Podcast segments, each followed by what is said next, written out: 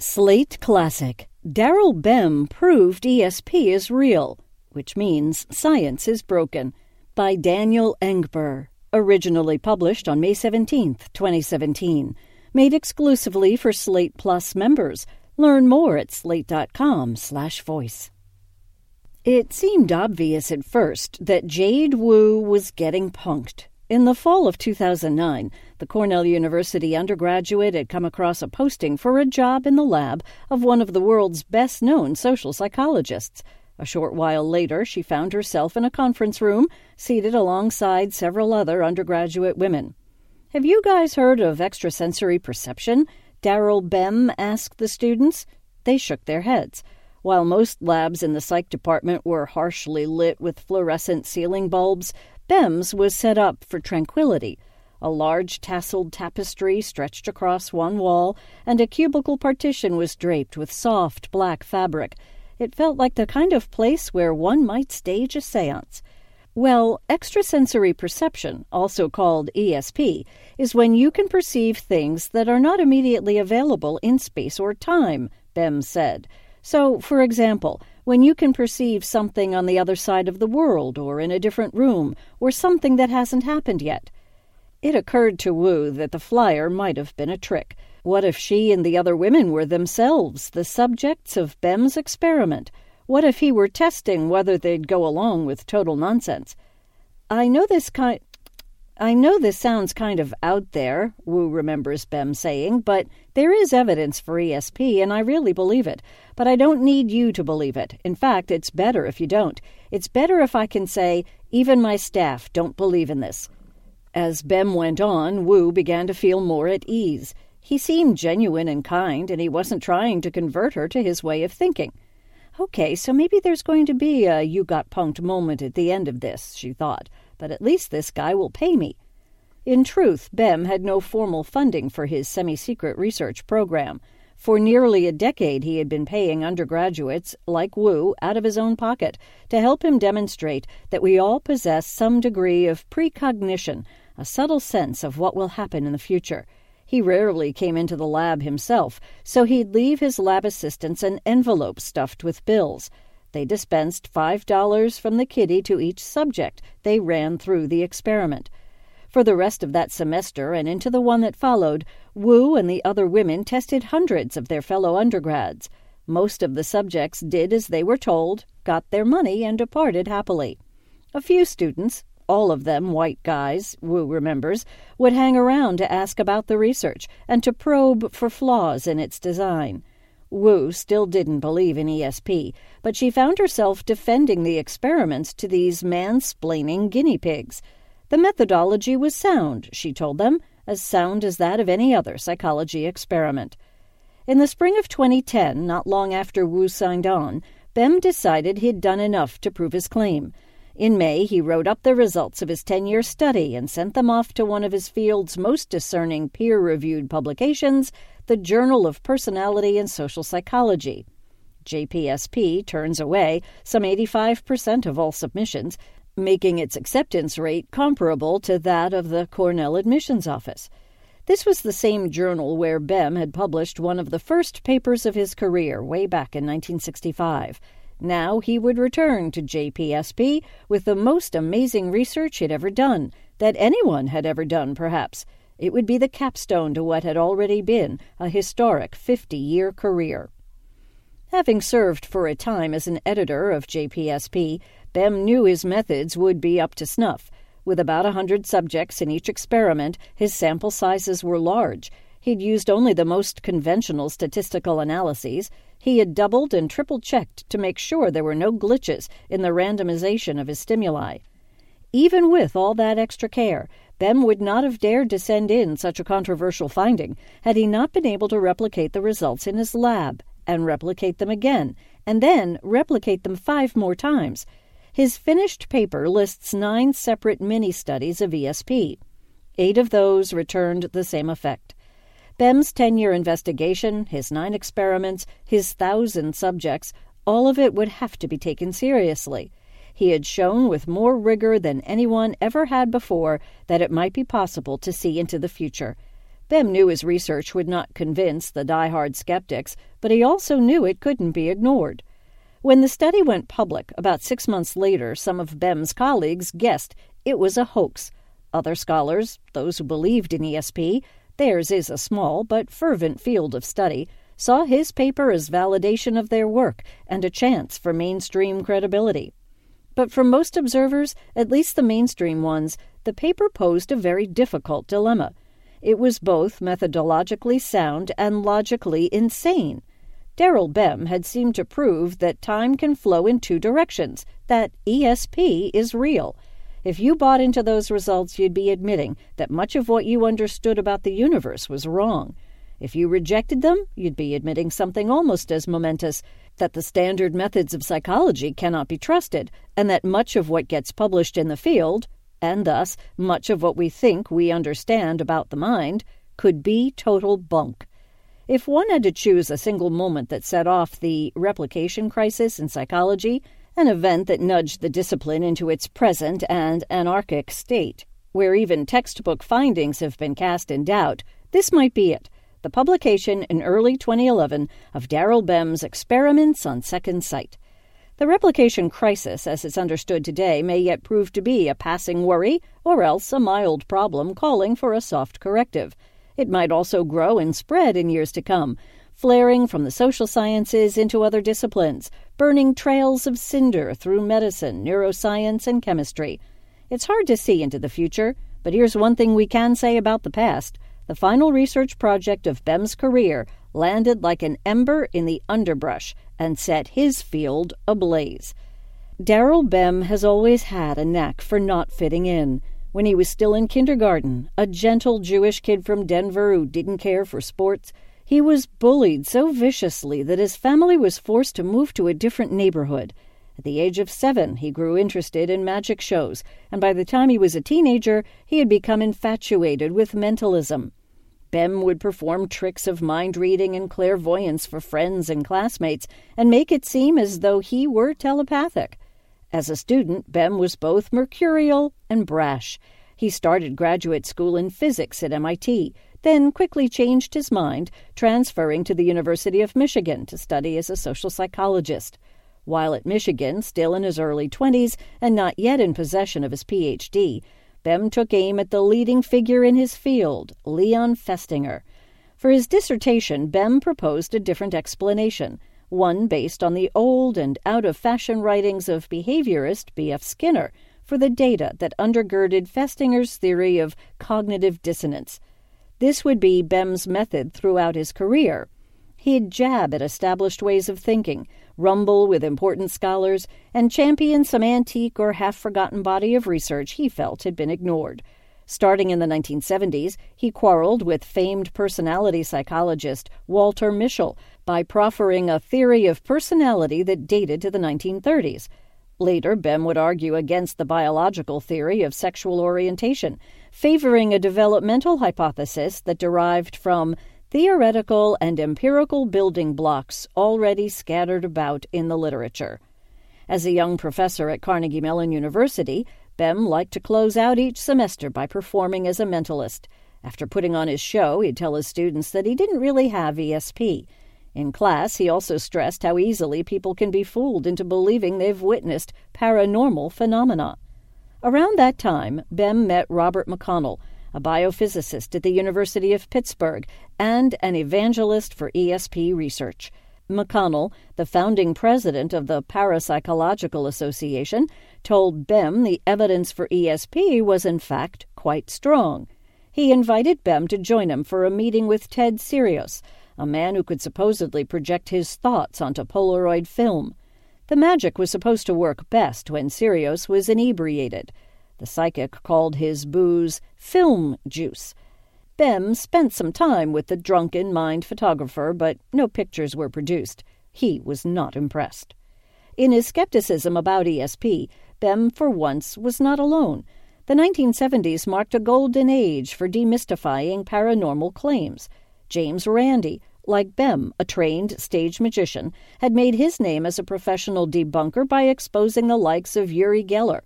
Randi subsequently took aim at researchers who studied E S P in the lab, sending a pair of stage performers into a well-funded parapsychology lab at Washington University in nineteen seventy-nine.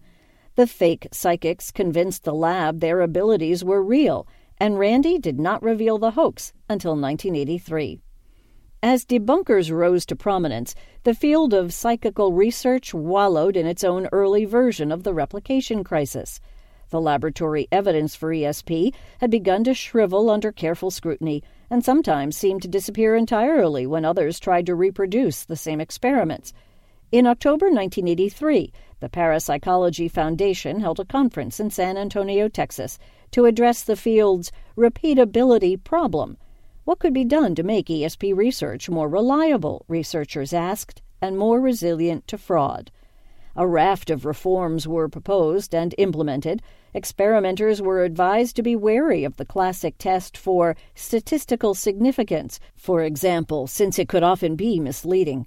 They should avail themselves of larger groups of subjects so they'd have sufficient power to detect a real effect. They should also attempt to replicate their work, ideally in adversarial collaborations with skeptics of the paranormal, and they should analyze the data from lots of different studies all at once, including those that had never gotten published. In short, the field of parapsychology decided to adopt the principles of solid scientific practice that had long been ignored by their mainstream academic peers. As part of this bid to be taken seriously by the scientific establishment, a noted E S P researcher named Chuck Honorton asked Bem to visit his lab in Princeton, New Jersey. He thought he had found strong evidence in favor of telepathy, and he wanted Bem to tell him why he might be wrong. Bem didn't have an answer. In nineteen eighty-three, the scientist and stage performer made a careful audit of the Honorton experiments. To his surprise, they appeared to be airtight. By then, Bem had already started to reconsider his doubts about the field, but this was something different. Daryl Bem had found his faith in E S P.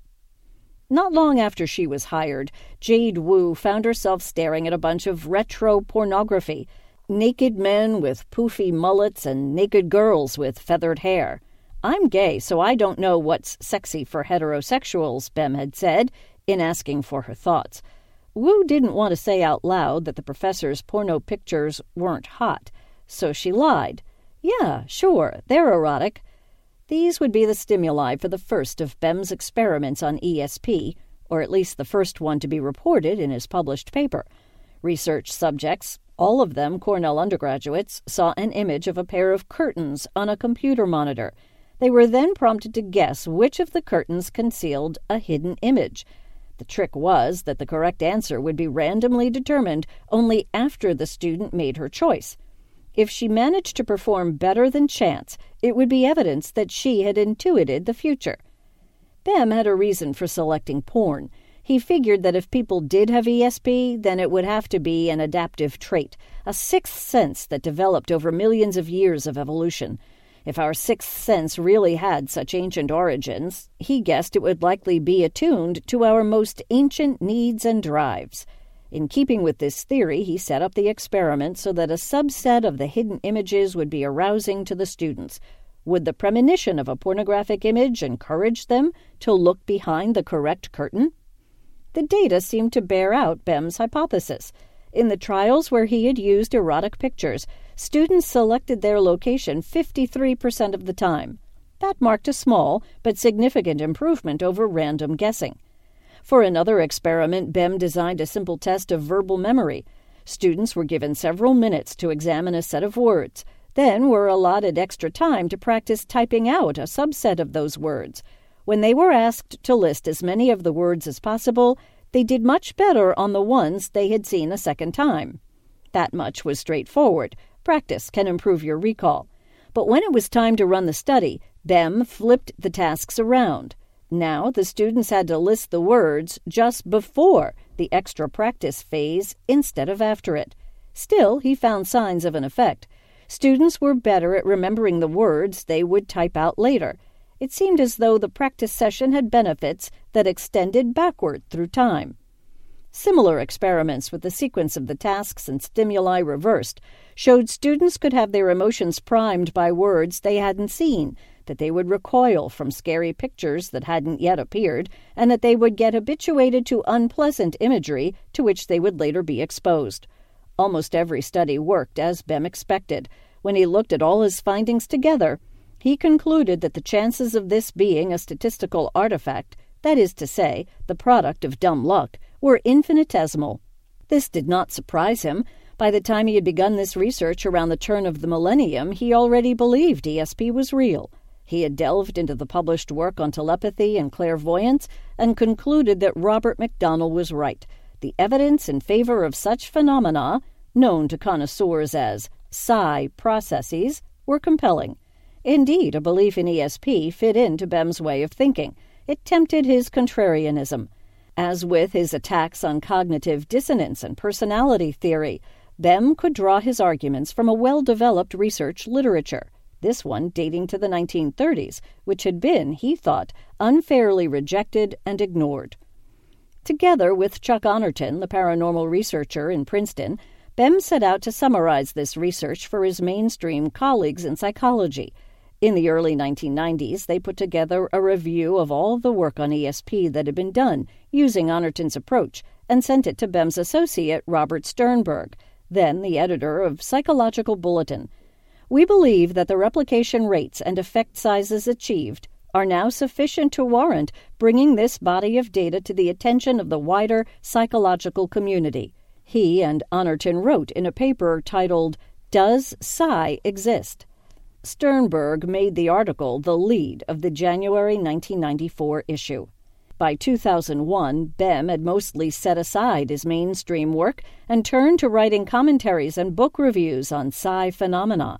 He had also quietly embarked upon a major scientific quest to find what he called the holy grail of parapsychology research, a fully reproducible experiment on E S P that any lab could replicate. His most important tool as a scientist and rhetorician would be simplicity. He'd work with well-established protocols, using nothing more than basic tests of verbal memory, priming, and habituation. He'd show that his studies weren't underpowered, that his procedures weren't overcomplicated, and that his statistics weren't convoluted. He'd make his methods bland and unremarkable. In two thousand three, two thousand four, two thousand five, and two thousand eight, Bem presented pilot data to the annual meeting of the Parapsychological Association. Finally, in twenty ten, after about a decade's worth of calibration and refinement, he figured he had done enough. A thousand subjects, nine experiments, eight significant results. This would be his solid mainstream proof of E S P, a set of tasks that could be transferred to any other lab. On May twelfth, twenty ten, he sent a manuscript to the Journal of Personality and Social Psychology. He called it "Feeling the Future: Experimental Evidence for Anomalous Retroactive Influences on Cognition and Effect." The first time E J Wagenmakers read Bem's E S P paper, he was having lunch at a neuroscience conference in Berlin. "I had to put it away several times," he recalls. "Reading it made me physically unwell." Wagenmakers, a research methodologist from the University of Amsterdam, believed the paper had at least one glaring problem. There was no clear dividing line between the exploratory and confirmatory phases of Bem's research. He noticed, for example, that there were lots of different ways Bem might have analyzed the data in his erotic picture study. He could have looked for E S P on neutral pictures instead of just erotic ones, or exclusively on happy pictures, or on non-erotic pictures that happen to be romantic. If you give yourself a dozen different ways to slice and dice your data, you're at much greater risk of finding patterns in a set of random blips. That's not so bad at the start of your research when you're working out the best approach for your experiments, but later on it can be disastrous. If Bem hadn't decided well ahead of time exactly how he planned to crunch his numbers, all his findings would be suspect. Had Bem made those choices in advance? The wording of his paper suggested that he had, but that's the way papers in his field are written, or at least it's how they were written back in twenty ten. People would act as if they had pre-planned everything, even when they had bushwhacked their way through a thicket of results, ignoring all the dead ends they came across along the way. Statistician Andrew Gelman refers to this as the garden of forking paths. If you don't specify your route before you start, any place you end up can be made to seem like a meaningful destination. Gelman ascribed this problem to Bem's research in a twenty thirteen piece for Slate. Bem's paper did acknowledge that he had done pilot testing and even cites three sets of findings that he did not include in his final analysis. As all research psychologists know, many procedures get tried and discarded, he wrote. He did not, however, mention the other forks he traversed throughout the research process. Wu, for one, remembers Bem making lots of tweaks to his experiments. He would adjust the numbers of trials and the timing of the stimuli, she says. That's to be expected. Lab research is a messy process, and it's not always clear in retrospect, even to the author of a study, when and how every decision got made.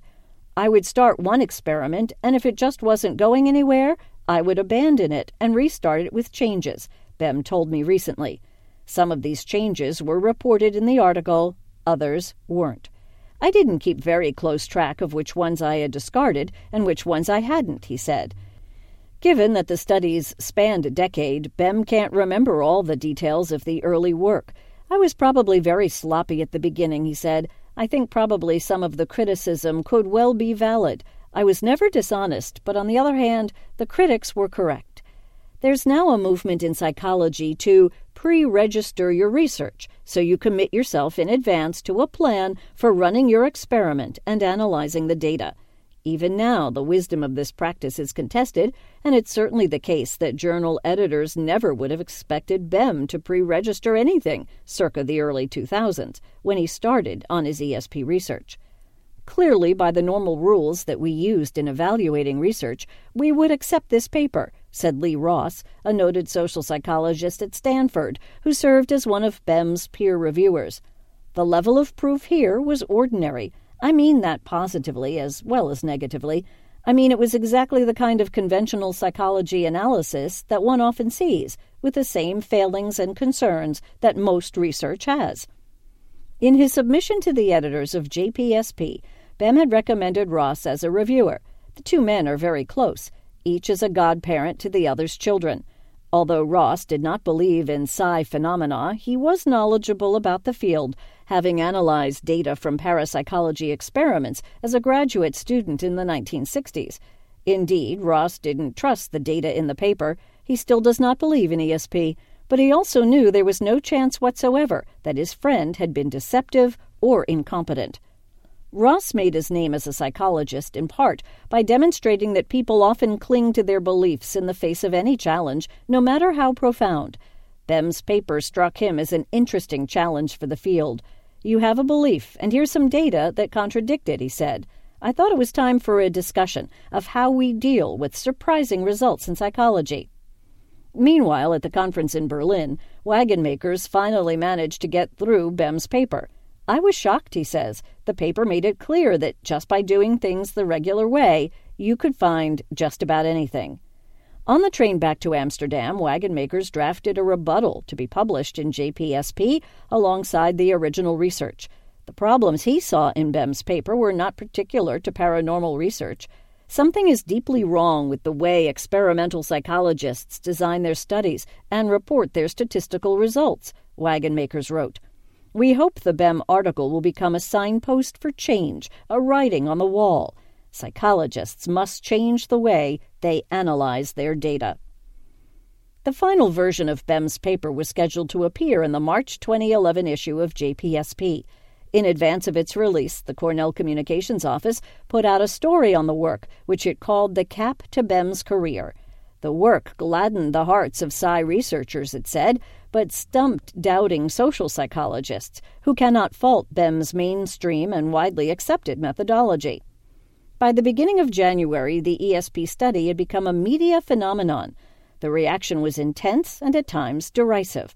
A front-page story in the New York Times quoted one psi skeptic as saying, "It's craziness, pure craziness. I can't believe a major journal is allowing this work in." Only time will tell if the data holds up, wrote Jonah Lehrer at Wired. At first, Bem was thrilled by the attention. He called a lab meeting at Cornell to thank his undergraduate assistants, and then invited them to New York City to watch him appear on an episode of the Colbert Report. Shortly thereafter, Bem posted his response to the Wagenmakers piece, as well as to some other critiques of his methodology. The negative reviews had not deterred him. Maybe there had been some sloppiness in the earliest experiments, he thought, but it wasn't as if the skeptics were ever going to believe his results. The real test would come through replication. That was the whole point of this exercise, the holy grail of E S P research. If he could get his mainstream colleagues to run the studies for themselves, and if they could find the same results, he'd be vindicated once and for all. To help get this project underway, Bem had granted researchers full access to his data and provided a detailed how-to guide for redoing his experiments, a level of transparency that was pretty much unheard of at the time. Meanwhile, in twenty ten, a former student of Bem's had passed along an early version of the E S P paper to a young University of California Berkeley Business School professor named Leif Nelson. Within a few weeks, Nelson and another professor, Carnegie Mellon's Jeff Gallic, had coded up an online version of Bem's word recall study, the one in which people practiced for a test after having taken it. Within a couple of days, they had results from more than one hundred people. On October fourth, twenty ten, Gallic sent Nelson an email with the subject line, "There is no such thing as E S P." Bem would later argue that you cannot do this kind of work with online samples. He also says the word recall test may not work as well for E S P as the erotic picture task or any of the others in his paper. He's come to think that it relies too much on what Nobel Prize winner Daniel Kahneman calls the mind's slow mode of thinking. Slow thinking might be less conducive to producing psi phenomena, Bem argues. There were other replication failures, too, but then there were also some successes. Bem has since put out a meta-analysis that includes twenty-three exact replications of his original experiments going back to two thousand three, when he pooled all those studies with his own, creating a pool of more than two thousand subjects. He found a positive effect. In his view, the data showed E S P was real. Others have disputed this assessment. Wagenmakers notes that if Bem restricted his analysis to those studies that came out after his, that is to say, if he had looked at the efforts of mainstream researchers and skipped the ones by fellow travelers who had heard about his work at meetings of the Parapsychological Association, the positive effect would disappear. In any case, those replications soon became a footnote. Within a month or two, the fallout from Bem's initial paper had broadened into something bigger than a referendum on precognition. It had become a referendum on evidence itself. In two thousand five, while Bem was still working on his E S P experiments, medical doctor and statistician John Ioannidis published a short but often cited essay arguing that most published research findings are false. Among the major sources of this problem, according to Ioannidis, was that researchers gave themselves too much flexibility in designing and analyzing experiments. That is, they might be trying lots of different methods and reporting only the best results. Bem's colleagues in psychology had, for their part, been engaged in methodological debates for decades, with many pointing out that sample sizes were far too small, that treatments of statistics could be quite misleading, and that researchers often conjured their hypotheses after collecting all their data. And every once in a while, someone would bemoan the lack of replications in the research literature. Notice how these concerns mirror those the parapsychological community alighted upon in the early nineteen eighties. Even by the mid two thousands, the darker implications of these warnings hadn't really broken through. Certain papers might be sloppy or even spurious, but major swaths of published work? Only Chicken Little types would go that far. "You felt so alone, you knew something was wrong, but nobody was listening," says Uli Schimmack, a psychologist at the University of Toronto, Mississauga, and something of a Chicken Little. "I felt very depressed until the Bem paper came out." At his university, there was to be a discussion of the newly published E S P research. "I thought we would all just go and trash it," Schimmack says, but he was shocked to find that his colleagues seemed impressed by the study's rigorous design. "There was a group of people who said that we should keep an open mind since there's all this evidence. I'm like, look, I don't have to believe any of these results because they're clearly fudged." And someone said, You don't want to end up on the wrong side of history. Frustrated, Schimmack set out to write his own rebuttal to the Bem paper and to the approach to science that it represented. Bem had reported running nine experiments, eight of which yielded significant results. This repetition seemed to show that E S P might be a real, robust effect. Schimmack, though, argued that such consistency was too good to be true. Bem would have needed tremendous luck to score so many hits with his experiments, given the relatively small size of the effect.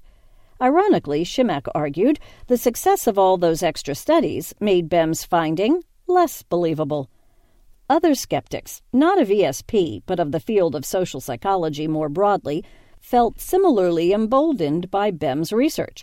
It couldn't be true, and yet here was this collection of evidence that was thoroughly presented, seemed generally compelling, and was in one of our leading journals, says Nelson. In some ways, this was just the perfect exemplar of, oh, if we play by the rules that we've all agreed upon, then we can end up with something like this. And that was a crystallizing moment. In November twenty ten, while he was still working on a replication of Bem's verbal memory experiment, Nelson met up with a pair of fellow researchers, Joe Simmons and Uri Simonson. Over dinner, they talked about all the bogus findings in their field. It started as a game. What's the most ridiculous paper you've ever read? But pretty soon their conversation turned to deeper questions. How could such silliness make its way to print? And more importantly, why were so many clever, well-trained researchers turning out illegitimate results? In the weeks to come, Simmons, Nelson, and Simonson continued their discussion over email. First, they made a list of ways that research could go wrong. There were lots of options to consider. Instead of deciding on a sample size ahead of time, psychologists might analyze the data from their studies as they went along, adding new subjects until they found results they liked. Or they might do lots of different tests based on lots of different variables, then pick out the ones that delivered clean results. They might neglect to mention all their failed experiments.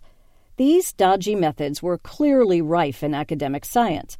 A twenty eleven survey of more than two thousand university psychologists had found that more than half of those researchers admitted using them. But how badly could they really screw things up? By running fifteen thousand simulations, Simmons, Nelson, and Simonson showed that a researcher could almost double her false positive rate, often treated as if it were five percent, with just a single, seemingly innocuous manipulation. And if a researcher combines several questionable but common research practices, fiddling with the sample size and choosing among dependent variables after the fact, for instance, the false positive rate might soar to more than sixty percent. It wasn't until we ran those simulations that we understood how much these things mattered, Nelson said. You could have an entire field that is trying to be noble, actively generating false findings. To underline their point, Nelson and the others ran their own dummy experiment to show how easy it could be to gin up a totally impossible result. The trio had a bunch of undergraduates listen to the Beatles' When I'm sixty-four, then used statistical shenanigans to make it seem as though the music had made the students several years younger than they were before the song started playing. Simmons, Nelson, and Simonson submitted their When I'm sixty-four paper for publication in early March twenty eleven, two months after Bem's E S P results had landed on the front page of the New York Times. I saw an advance copy of that When I'm sixty-four paper, and I was like, holy shit, says Simin Vaziri, a personality psychologist at University of California, Davis, and one of the founders of the Society for the Improvement of Psychological Science. I realize this is a big deal. This is a problem. The paper turned out to be far more influential than its authors guessed. We believed that it was unlikely to be published, less likely to be read, virtually uncitable, and generally best of service as a three-authored effort at catharsis, they remembered in a recent essay on their work. Their work has now been cited nearly a thousand times and in three hundred eighty different journals. Bem had shown that even a smart and rigorous scientist could cart himself to crazy land just by following the rules of the road.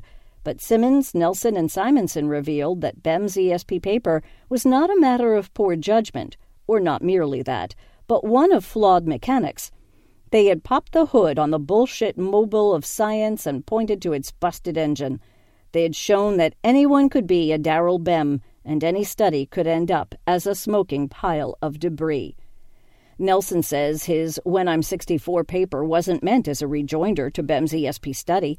Still, the E S P results, and Bem's open invitation to try to replicate them, came at the start of a seismic eighteen months for the study of psychology. Simmons, Nelson, and Simonson submitted their paper a few months after Bem's went public. A few months later came the revelation that a classic finding in the field of social priming had failed to replicate. Soon after that, it was revealed that the prominent social psychologist, Diedrich Stapel, had engaged in rampant fraud. Further replication failures and new examples of research fraud continued to accumulate through the following year. Finally, in September twenty twelve, Daniel Kahneman sent a dire warning to his senior colleagues, one that would be repeated often in the years to come. Quote, "I see a train wreck looming." In retrospect, it looks as though the Bem results helped release a store of pent-up energy. That paper had dynamite written all over it, Wagenmakers says. I had some pre-existing concerns, but the Bem paper really brought them out. It inspired me to look more closely at the problem. Wagenmakers would later write that Psy researchers, such as Bem, deserve substantial credit for the current state of introspection in psychology, as well as for the crisis of confidence that is now spreading into other areas of study. It is their work that has helped convince other researchers that the academic system is broken, he said, for if our standard scientific methods allow one to prove the impossible, then these methods are surely up for revision. Even now, Jade Woo wonders whether Bem planned this out from the very start. Woo is now a doctoral student in clinical psychology, so she has seen firsthand how research practice has been changing in her field. I still think it's possible that Daryl Bem did all of this as a way to make plain the problems of statistical methods in psychology, she says. Other academics I spoke to shared similar suspicions. One well-known psychologist, whom knew Bem from when he went to grad school at Cornell, said at first he thought the E S P results might have been a version of the Sokol hoax. But for Bem's fellow members of the Parapsychological Association, the publication marked a great success. He brought a lot of attention to the possibility that this research can be done and that it can be done in a mainstream establishment, says Marilyn Schlitz, a sociolinguist who studies psi phenomena and has an appointment at the Institute of Noetic Sciences in Petaluma, California. It's plain to see that Bem achieved his major goal to promote replications of the research into E S P. Everything rests on replication, he told me. As far as he and other parapsychologists are concerned, these replications have so far been equivocal. I think the jury is still out, said Jonathan Schooler, a psychologist at University of California, Santa Barbara, who was one of the original peer reviewers for Bem's paper. Schooler, who is very open to the evidence for E S P, admits it's possible that Bem's results are nothing more than artifacts of flawed experimental design. But then he says that precognition could be real. In fact, there's no reason why you can't entertain both of these possibilities at once. That's more or less Bem's position. The critics said that I put psychologists in an uncomfortable position and that they'd have to revise their views of the physical world or their views on research practice, he told me. I think both are true. I still believe in psi, but I also think that methods in the field need to be cleaned up. Both Schooler and Bem now propose that replications might be more likely to succeed when they're performed by believers rather than by skeptics.